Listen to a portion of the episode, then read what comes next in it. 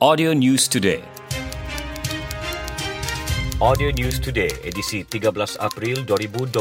Komitmen rakyat Sabah dalam mematuhi Perintah Kawalan Pergerakan PKP yang memasuki tahap ketiga Rabu ini adalah penting sebagai usaha memutuskan rantaian jangkitan COVID-19.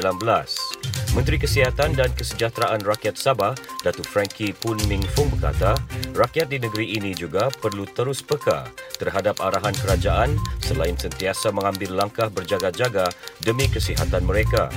Terdahulu, beliau menyampaikan sumbangan penutup mulut dan hidung untuk petugas RTM Sabah dan Pertubuhan Berita Nasional Malaysia bernama di Kompleks Bersepadu Kementerian Komunikasi dan Multimedia Malaysia Sabah di Kota Kinabalu.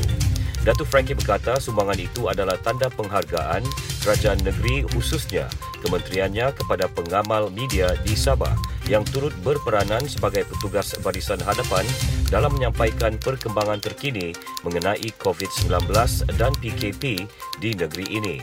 Audio News Today. Jabatan Bomba dan Penyelamat Malaysia JBPM Sabah telah melaksanakan operasi sanitasi awam di 239 kawasan yang dikategorikan sebagai zon merah, jingga dan kuning oleh Kementerian Kesihatan KKM.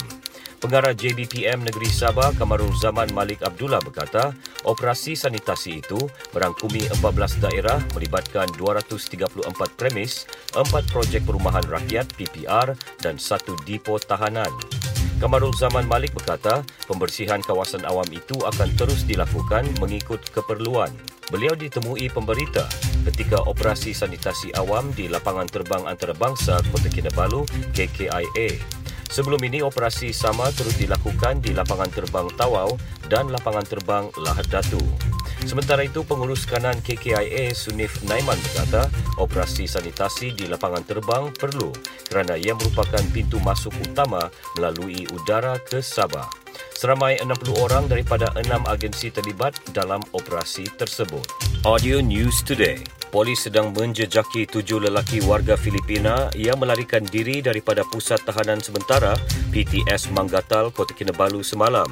Ketua Polis Daerah Kota Kinabalu, ACP Habibi Majinji berkata, kesemua suspek berusia 12 hingga 50 tahun itu antara 18 lelaki warga negara Filipina yang cuba merempuh keluar daripada PTS berkenaan kira-kira pukul 3.30 petang.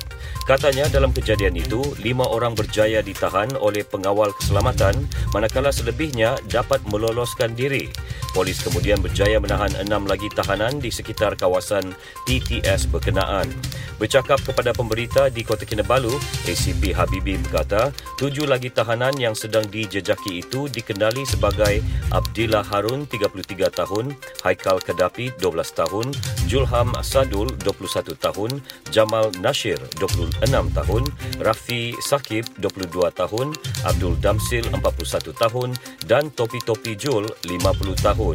Orang ramai yang mempunyai maklumat mengenai suspek terbabit diminta menghubungi hotline Ibu Pejabat Polis Daerah IPD Kota Kinabalu di talian 088-221-191 atau 529-211. Kes berkenaan disiasat mengikut Seksyen 223/224 Kanun Keseksaan kerana melarikan diri daripada tahanan serta kecuaian mengakibatkan tahanan melarikan diri. Audio News Today.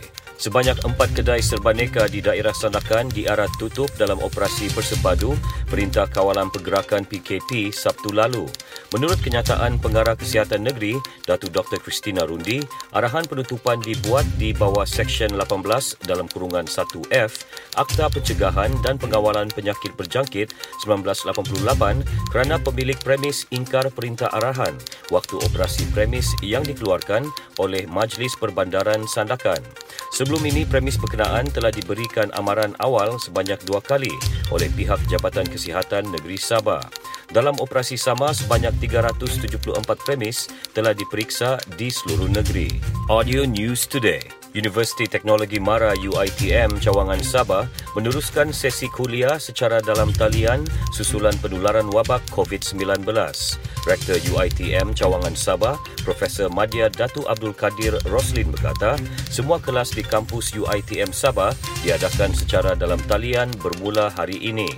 Beliau menyatakan demikian kepada pemberita selepas majlis penyerahan sumbangan Yayasan Nur Jauhar YNJ oleh pengurusinya Alhambra Tun Dr Juhar di Kolej Mantanani UiTM Cawangan Sabah di Kota Kinabalu. Mengulas lanjut mengenai keadaan pelajar universiti itu yang terpaksa tinggal di Kolej Kediaman sejak pelaksanaan PKP 18 Mac lalu, Datuk Abdul Kadir berkata, lebih 400 pelajar masih berada di Kolej Kediaman dan kebanyakan mereka berasal dari Semenanjung, Sarawak dan beberapa daerah di Sabah. Katanya semua keperluan terutama bekalan makanan pelajar yang terjejas akibat PKP sentiasa mendapat perhatian pihak UiTM selain bantuan pelbagai pihak. Pihak UiTM juga memberikan maklumat terkini dan mengambil kira cadangan ibu bapa berhubung keadaan anak-anak mereka sepanjang keberadaan di universiti itu. UiTM Cawangan Sabah mempunyai lebih 5,000 pelajar bagi sesi pengajian tahun ini yang dijangka berakhir Ogos depan. Audio News Today. Politeknik Kota Kinabalu mengambil inisiatif menghasilkan 1,000 unit pelindung muka untuk kegunaan petugas barisan hadapan kesihatan memerangi COVID-19 di Hospital Wanita dan Kanak-Kanak Sabah HWKKS Likas. Projek penghasilan pelindung muka itu digerakkan sekumpulan pensyarah Politeknik Kota Kinabalu yang diketuai pengarahnya teknologis Zainab Osman. Menurut teknologis Zainab, pelindung muka adalah antara kelengkapan penting beralatan perlindungan peribadi PPE yang dipakai anggota kesihatan sekaligus mampu mengelak doktor dan jururawat terdedah secara langsung dengan virus COVID-19. Katanya penghasilan pelindung muka itu dibuat secara berperingkat bermula minggu lalu dan turut mendapat permintaan daripada Hospital Tambunan dan Hospital Keningau. Beliau berkata demikian kepada pemberita selepas menyerahkan sumbangan pelindung muka kepada pengarah Hospital Wanita dan Kanak-Kanak Sabah Dr. Tan Bi Huai di Likas. Audio News Today. Pusat Giat Mara, Tawau dan Semporna menyumbang sejumlah 966 set peralatan perlindungan peribadi PPE kepada petugas barisan hadapan kesihatan di Hospital Tawau. Penyampaian PPE berkenaan disampaikan Pengurus Giat Mara Tawau, Jupri Gamad.